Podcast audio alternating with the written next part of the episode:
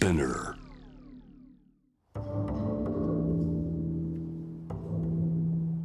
藤原信也新東京漂流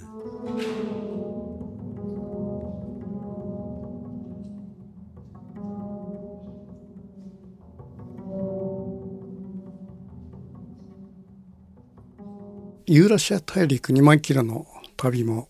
ヨーロッパの旅を終えてギリシャからボスポラス海峡を渡って、えー、今からそのアジアに入るとこなんですけども、まあ、ここでちょっとあの旅を一休止してですねちょうどそのオミクロン株が大変な感染拡大をしていて東京においてはえー、感染者3万人いたろうかという状況のものですからちょっとここでですね専門の方にお話を聞いてみたいと。えーと、この方はですね、えー、日向在宅クリニック山王といういわゆるあの出張して、えー、現場に駆けつけて患者を見るという極めてアクチュアルな仕事をされているえー、クリニックの代表の田代和馬さんこの方を僕は知ったのはですね去年のそのデルタ株のものすごい蔓延時に、えー、在宅療養の方がバタバタとあちこちで亡くなるという非常に危機的な状況の中で、うん、酸素濃縮器を、まあ、何台もですね車に乗せて担いでえー、走り回ってあの患者の予定をこう見るというその方がですねそのグループが非常に若くて30代くらいのね方々でこの非常に馬力のあるね活動されてたもんだからそのこと非常にこの頭に残っててちょうど今このオミクロンというこのデルタとはまた違った様態のその、え、ウイルスが感染爆発してに際してそのそういう評論家ではなくて現場で走り回ってるこの若い人の話を聞いてみたいと。そういうことでその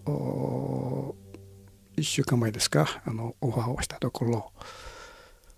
今この大変な時期にですね快、くスタジオに来ていただけるということで今日は大変楽しみにしてその田代さんの話を聞いてみたいと思ってます。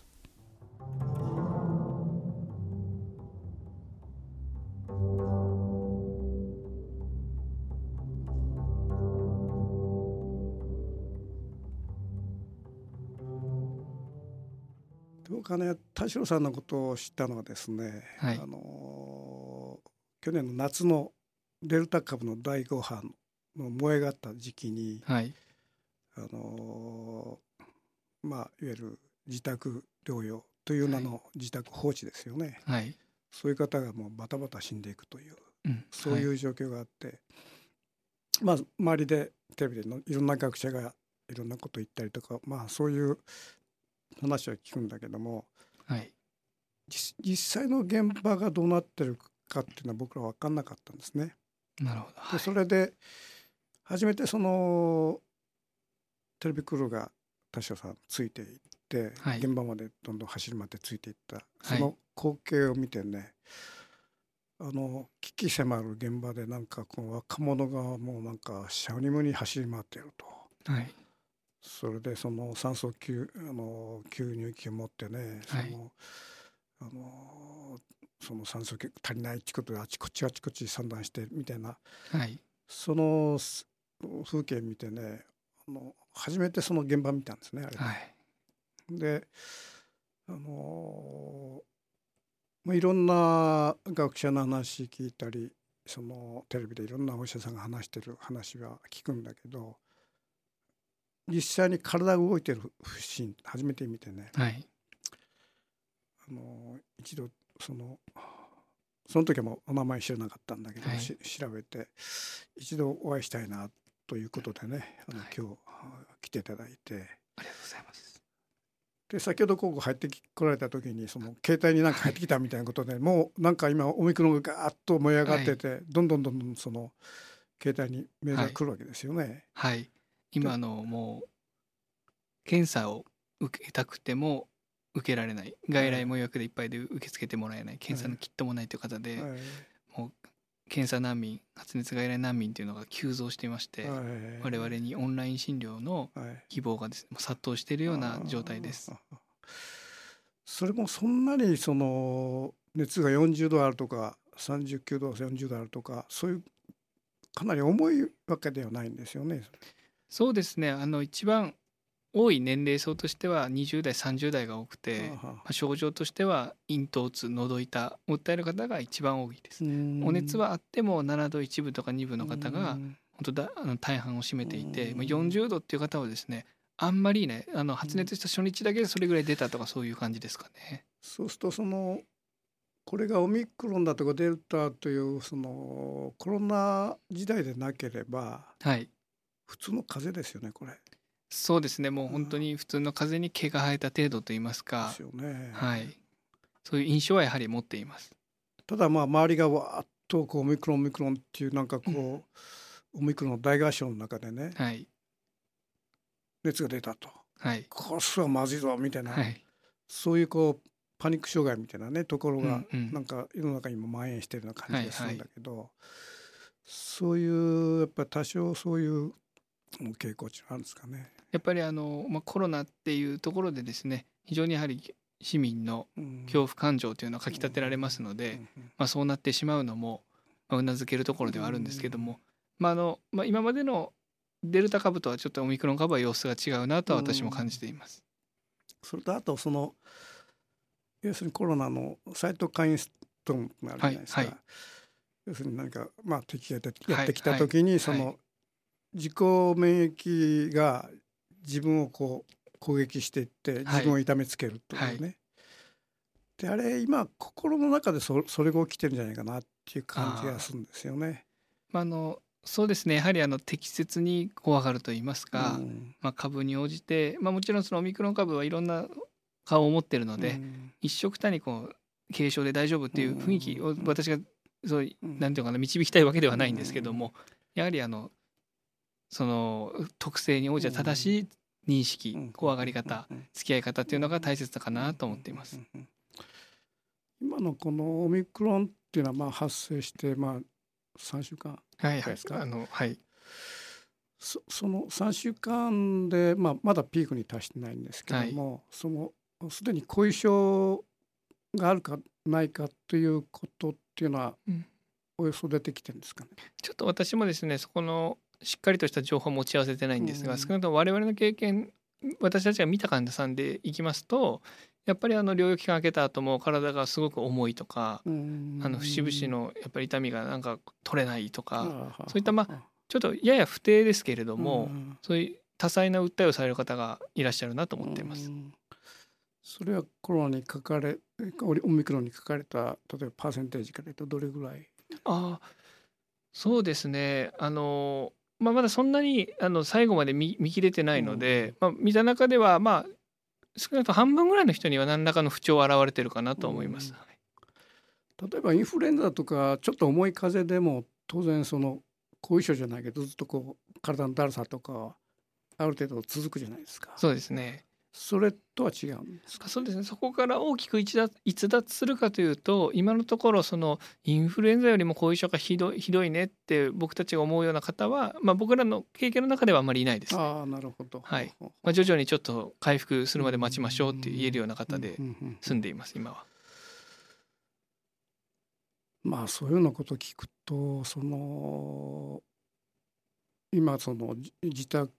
かえー、濃厚接触者が、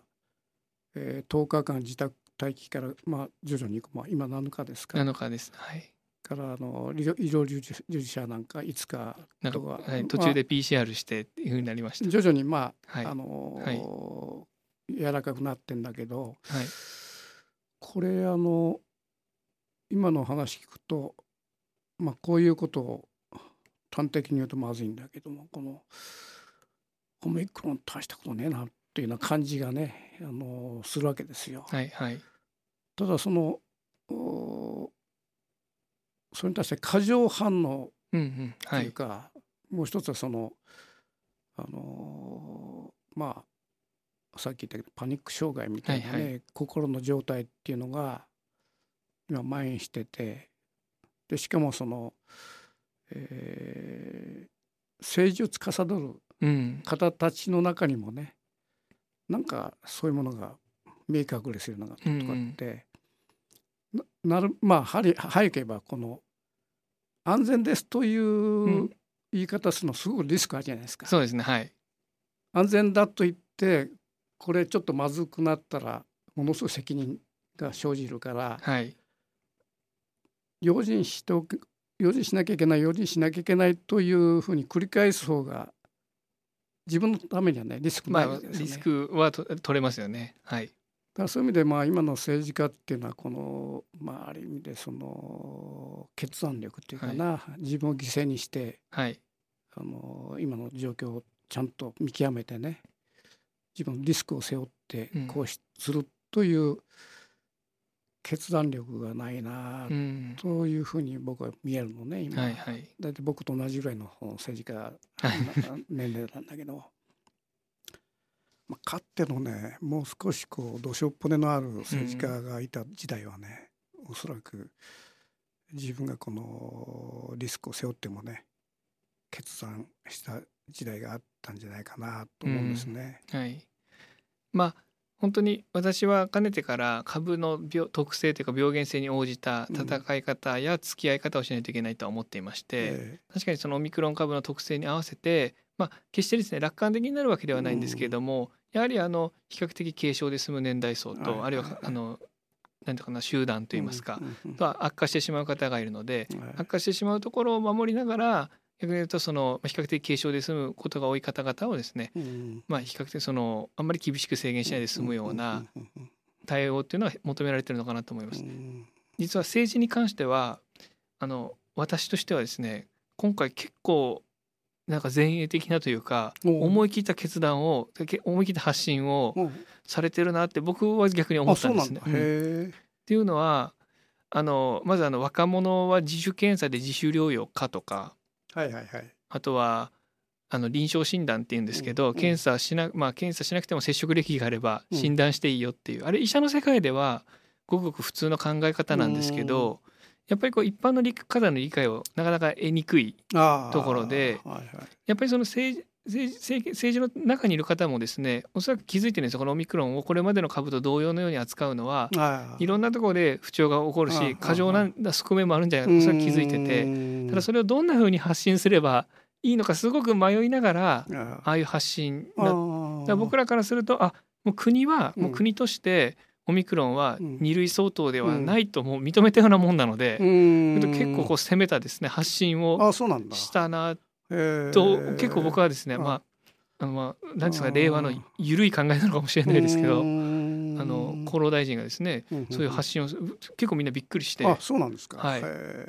ただやっぱりそれでもやっぱ一般の方はですね検査なしの臨床診断なんてありえないとか、医者でもですねありえないとか 機民政策だなんてそんな出てたんですが私はすごくまっとうな医者が中枢にいて そういう進言をしたんだなと。あなるほど。ただやっぱり予想通りと言いますか結構叩かれてますよね。むしろその一般市民の方がなんかこう警戒感が強いっていう。そうですね。やっぱりあのコロナに関しては何を言ってもこう反対してくる層はいるんですけれども、今回比較的そのコロオミクロンに関してはすごくその特性に合わせたことを、はい、なんかこう空気を読みながら発信してるんだなと感じました。あなるほど、はい、あその微妙なところね僕らなんか素人なんかは分かんないけどあのやっぱり現場でいろんなことをやってる方はまあふっとこう気づくわけだね。まあ、極論を言えばもう今体調崩した人はコロナなんだから、うん、家で休んどきなさいって国が、まあ、すごくあの極論を言えばそういう発信をしてるわけですよね。もう全数把握しなくていいから自主的に休みなさいと。すごくこれはね思い切ったことだなと思いました。はい、でその休みなさいっていうのもあのこれ適切な日数っていうのは非常に難しいでしょう、ね、そうですね。10日間ってことなんですけども、まあ、インフルエンザがだいたい発症から5日間あるいは解熱から2日間っていう、まあ、基準があるんですけど、うん、まあ、コロナは少しまあ何ですか多めに見てといいますかあの、うん、まあ、リスクを回避するにはまあやはりその発症から最低5日間解熱後3日間とか。なんかそれぐらいの例えばまあ逆に言うとそういうですね療養期間にしたいっていう意図も透けて見えるんですよね正直、うん、濃厚接触者の期間を短くしたりとか医療従事者は検査してあの7日目で検査してとか。かなり僕は攻めてるなとそれそれをさらに3日とかやり始めると結構そういう抵抗そうですね。3日とかだとあ発症から3日とかだとまだねあの感染力ある時期だと思うので、まあ、症状消失してから3日とかなんかそんな形に落ち着いていくんじゃないかなと個人的には予想はしてるんですけども。まあ、こういうとなんかコロナ自体を新型コロナ自体を5類2類から5類に下げてほしいって田代先生は思ってるんですかって聞かれ決してそうではなくて、まあ、あのオミクロンはなんかもうデルタみたいに扱ってると多分いろんなところが逆にこう歪みが出てくるなと。例えば発熱してるのに外来に受診できない人が出てるとか。あるいは全員が全員外来に殺到してそれで無駄な検査がどんどん横行して医療費を圧迫したりとか。まあ、いわゆるなんかあのエエキサイテル人災みたいな。そうですね。ちょっとあのいあのいびつな現象かなと。さてここでちょっと、はい、あの田代さんの活動のね根本的なことをお聞きしたいんだけど、はい、あの今あのスタッフの方は何名いらっしゃるんですか、今医師がそのいわゆる非常勤といってですね夜間とか曜日限定の人も含めると20名ほどいます。うん、看護師が10名ほど、うん、事務が、えー、6名ですねでドライバーが5名と。そういう体制でやっております。全員だと50名ぐらい？あ、全員だとですね、30名にはならない。うん、あ、そうですね。医者が20名なので、うん、はい、それぐらいいるかもしれないですね。で、僕らの時代っていうのは、まあ、いわゆるそういう組織っていうのはなくてですね。はい、あの、いわゆるかかりつけの医者っていうのは町にいて。何、はい、かあったらこう来てくれたりとか、はい、往診してくれると、はい、そういうまあマンツーマン的なとこあったんだけど、この田代さんのやられてるクリニックっていうのはこれどういうシステムでいつ頃からこういうものができたんですかね？はい私どものクリニックはあの往診を専門、まあ、訪問診療を専門にしておりまして、まあ、2019年4月に私が29歳の時に開業しまして、まあ、主に通院が難しくなった方具体的に言うと、まあ、認知症ですとか、心不全とかあとはがんの末期状態の方、という方のまあ、ご自宅での療養支援すべく定期的に訪問しています。でそれは例えばその地域限定ですよね、はい、ある意味で。そうですねあの、まあ、細かく言うと16半径16キロ圏内っていうルールがあるんですけども、うん、東京のような人口密度の高い都市では、うん、せいぜい半キロ半径4キロ圏内でやっております。うんうん、でこういうそのシステムっていうのは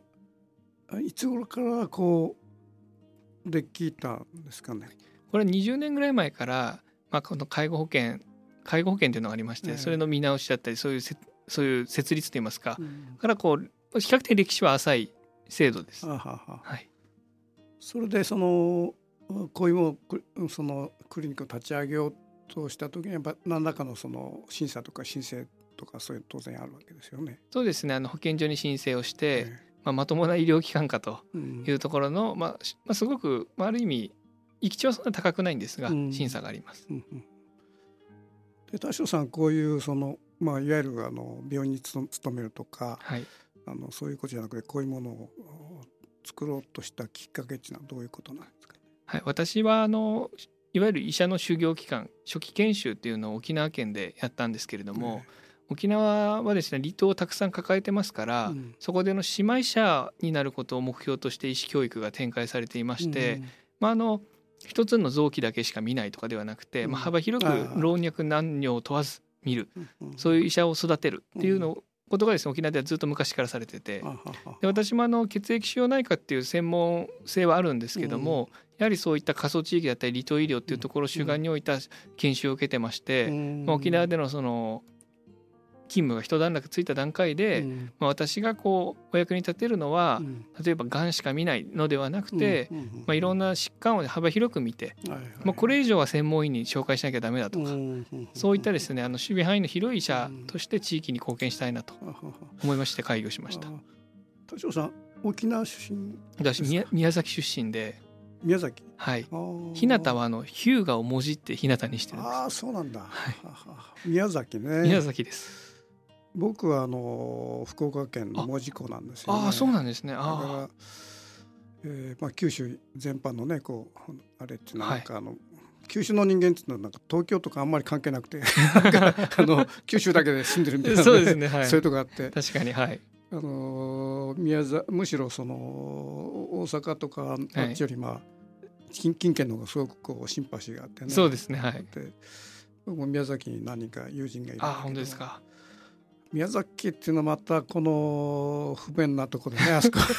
いやあの本当にタイムリーなんですけども、まあ、私たちのクリニックがまあ所属する法人医療法人ですね、あの医療法人社団ひなたの理事長がですねつい先週末の宮崎市長選で当選しまして。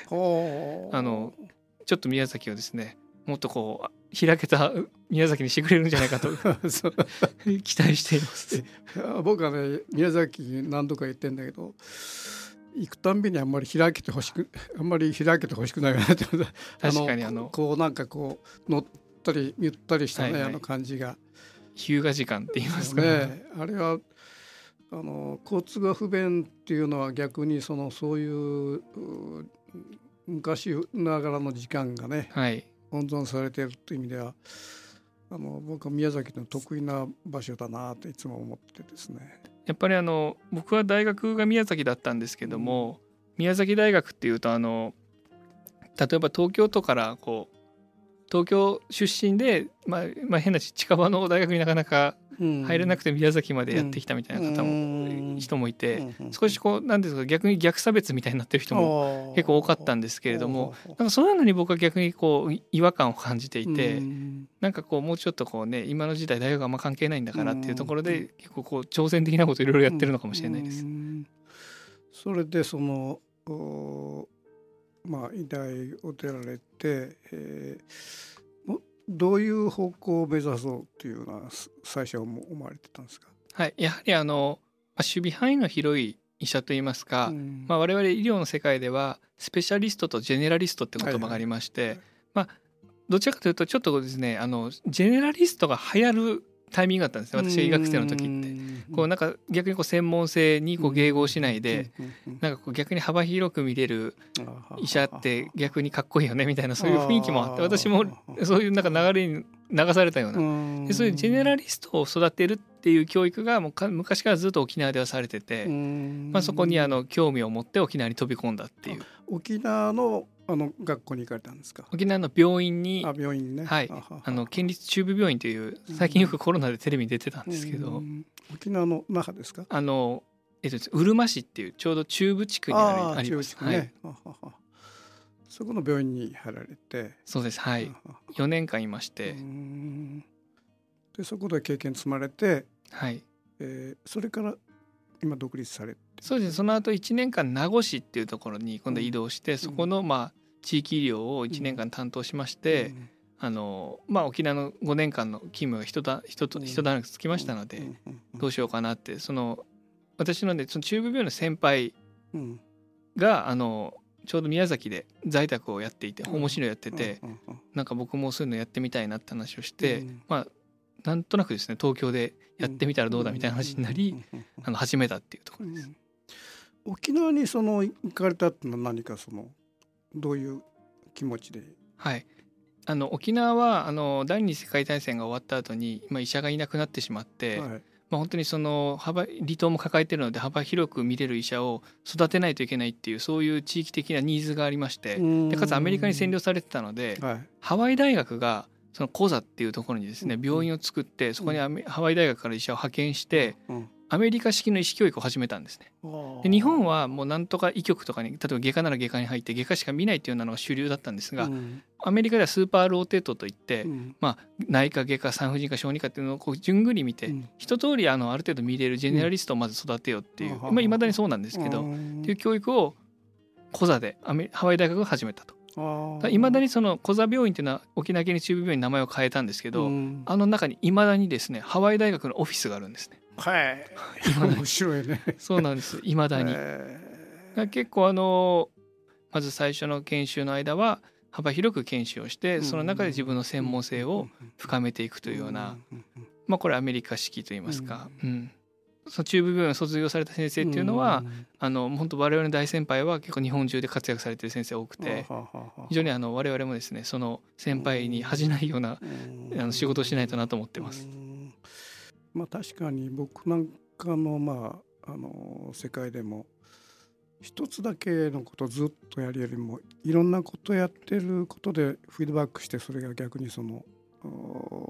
やりたいことにね、はい、こうあの役立つっていうことがよくあるんだけど、はい、やっぱそういうこともあるでしょうね。そうですね。あの、まあ何でも例えばスペシャリストばかりになっちゃうと心臓以外は見れないとか、うん、あのそういうふうになってしまう、まあ、今回そのコロナっていうのが非常にそれをもう如実にですね、うん、あの鮮明にしまして、うん、例えばコロナプラス合併症があるとコロナはまあ言ってしまえば呼吸器とかですよね、はいはいはい、でそれプラス糖尿病が悪化したとかになると、うん、肺は見れても糖尿病見れないから受け取れないとか。もう肺は悪くても心臓は見れないから見れないともう本当にそんなのばっかりで、うん、沖縄の病院の先生とか話を聞くとそのジェネラリストを育てようっていう機運がやっぱり強いのでもうとにかく何でも連れてこいと。もうとにかく俺たちが何でも見るよっていう雰囲気で。僕もねこの患者が沖縄にいたら助けられたらいいなっていう方はね何人もいましたね。まあ、そういう意味じゃコロナっていうのは単純にコロナじゃないわけですね。そうですねもういろんな多臓器横断的に見ていかないといけない。そうするとやっぱりジェネラリスト的なお医者さんが必要になってくる非常に求められてたんじゃないかなと思います。まあ、そういう意味でこの第5波第6波の中で、えーまあ、そのお医者さんの構成と僕は知らないけども、はい、そういうその本当の意味でそのコロナの全体像を見見れる先生というのは仮にそのお医者さんの中でどれぐらいの比率なんですか、うん、まあ、一概に言うのは非常に難しいんですけれども、うん、本当にあの何でもこう「ござれ」と言ってくれるような、守備範囲の広いドクターが、まあ、所属する病院っていうんですかねそういう機運の病院っていうのはやっぱり多くはないかなと思います。あやっぱ専門化しちゃうそうですね。やはりあのそれプラスアルファがあるとちょっと厳しい。まあ逆に言うとそう言っていただ言ってくださるのは正直なところなんですけどもあのやっぱりこうもうとにかくじゃあ連れてきなさいって言ってくれる病院は逆にそういう病院はすぐ埋まっちゃうので。あ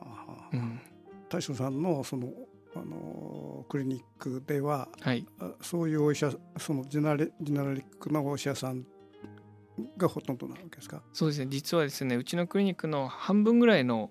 ドクターが僕と一緒にあるいは僕の先輩後輩沖縄の、うん、沖縄で一緒にこう修行を共にした仲間が東京でこう集結しているようなとこもありましてすごくこうジェネラルな幅広い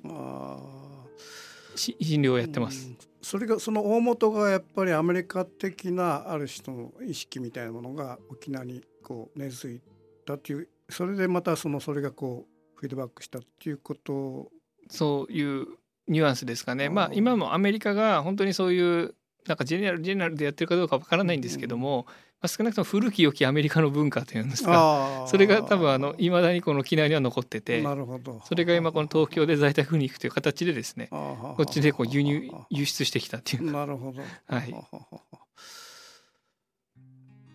それで沖縄でまあ若き若きっていうのはいいくつからいくつまでですか、えっと、24から29までですかね、うん、28か。28まで、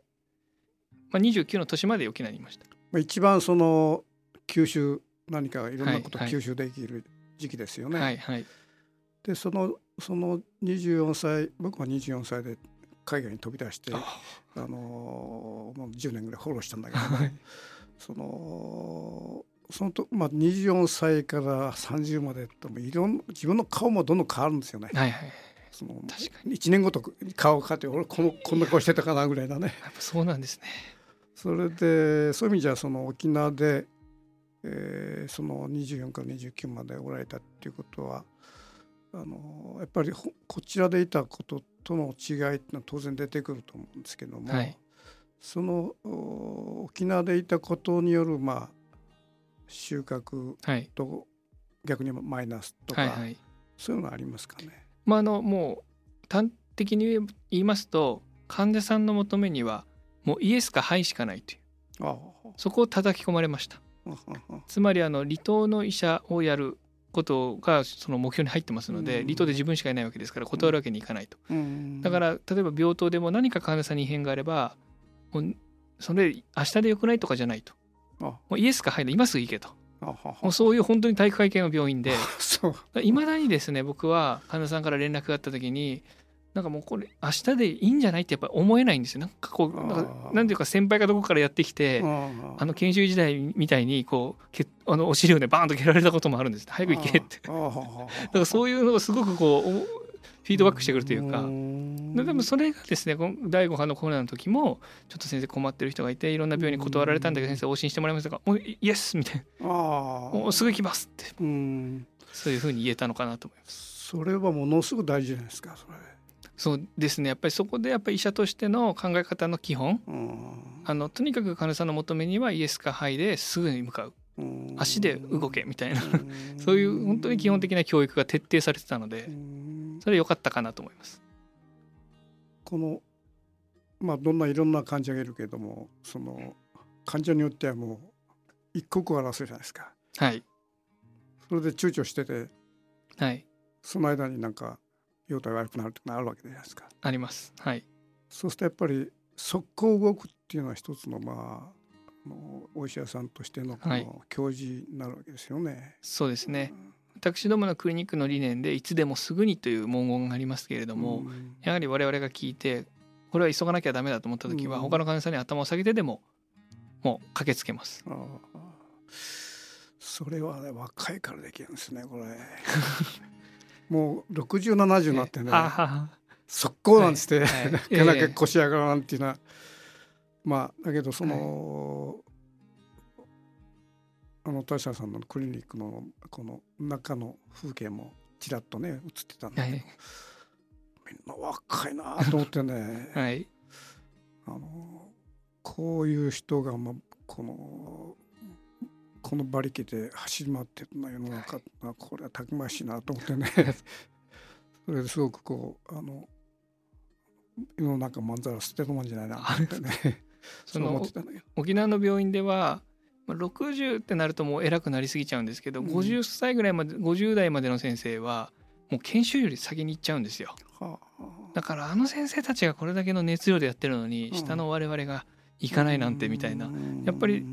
そういうのはいまだに。でうちのクリニックにもバイ、まあ、いわゆるバイトで40代50代の先生来てくれてるんですけど、うん、僕以上にですねフットワークが軽くて、うん、やっぱりすごいなと、もう学ばされています。そこだよねやっぱりフットワーク。はい。これは別に医者の世界に限らずね、はい、フットワークのあの軽いやつは信用できるんですねね。もう本当にもう先生この患者さん困ってもいいよっていう、すぐ行くよっていう。僕もその沖縄に最初に行ったのが復帰直後だからもう何、はい、あれ50年20年だけどね。結構なります、はい、あのもう何回も行ってんだけどね、はい、一つはその沖縄っていうのは、えー、まあこれ大将さん経験されたかどうか分かんないけども観光に行くには最高なんですよね。はい、まあ、海が青くてね、はい、まあ、空が真っ青で釣りもできるし、ね、で住むとなると、はいはいえー、まあこれ観光で行ってねこんなとこ住めたらいいと思って、それで行って家借りまあ観覧して住むと、はいはい、で戻ってくるやつ多いんですね結構。ああなるほど。結構村社会的なね。ですね、はい、そういうなんかこの人間の中体っていうか、はい、つながりの強さ、はい、日本の田舎と多少ちょっと違うね、はい、あのある意味でこう非常にこう濃密なね。そうですね。あれあるじゃないですか。はい、あります。はい。でその中でしかもお医者さんで人の体と接しなきゃいけないはい、かなり濃密の中の濃密じゃないですか。のそうですねはい。でそれにそういうまあ沖縄的なそういう風土感性とか、はいはい、あの感覚、はい、そういうものの中でこうこれはきついなとか思ったことないですかね？そうですね。実は僕は割とやっぱり沖縄の文化っていうか生活に慣れた方かなと思ってて、うん、実際あの沖縄の方と結婚しましたしあそうなん沖縄の方というのもあれなんですけど妻なので、はいはいはい、ただやっぱり中にはやはりあの離島診療所でなんかうまくなじめなくて、うん、まあ、精神を病んでしまった後輩がいたりとかやっぱりそういうこともありますので、まあ、一概にね誰しもがあのそういう文化にすぐなれるってわけではないと思うんですけどもやっぱりこうなんですかなんですか得意不得相性っていうのがあるのかなと思いますね。まあ、適正ですよね。まあ、やっぱりすごく人はねおおらかで、うん、まあ、すごくこうユンタク文化って言いますか、うん、こう垣根が低く、うん、まああのすごい酒の席とかでは、うん、まあ、その結果コロナとかそういうことになるんですけど、まあ、あの本当にそういう意味では、まあ、あの僕はすごく好きな土地だったん、まあ、今でもね好きなんですけどももともと観光から僕も入りましたね沖縄には。あそうなんだ、はい、最初にどちらに観光した？あの僕の母が僕が小さい頃から毎年あの姫売りの塔ですか？そこに毎年連れて行ってたんです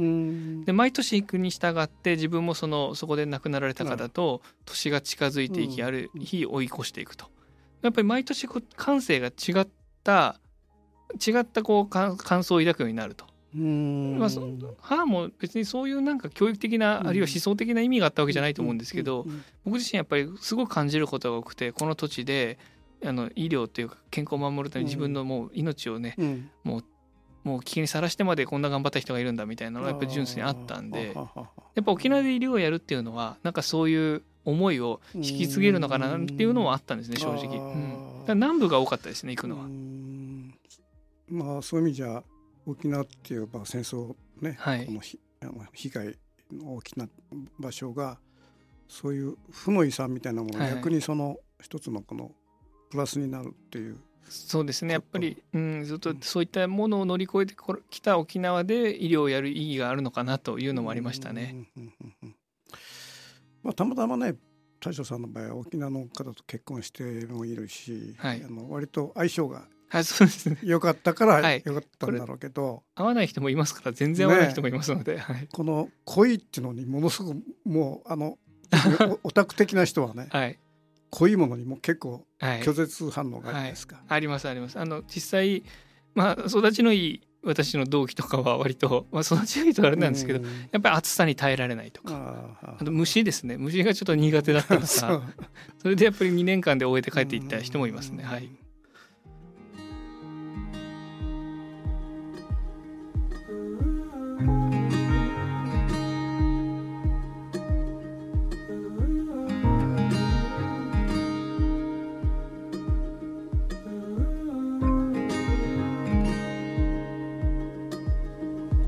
藤原信也。新東京漂流。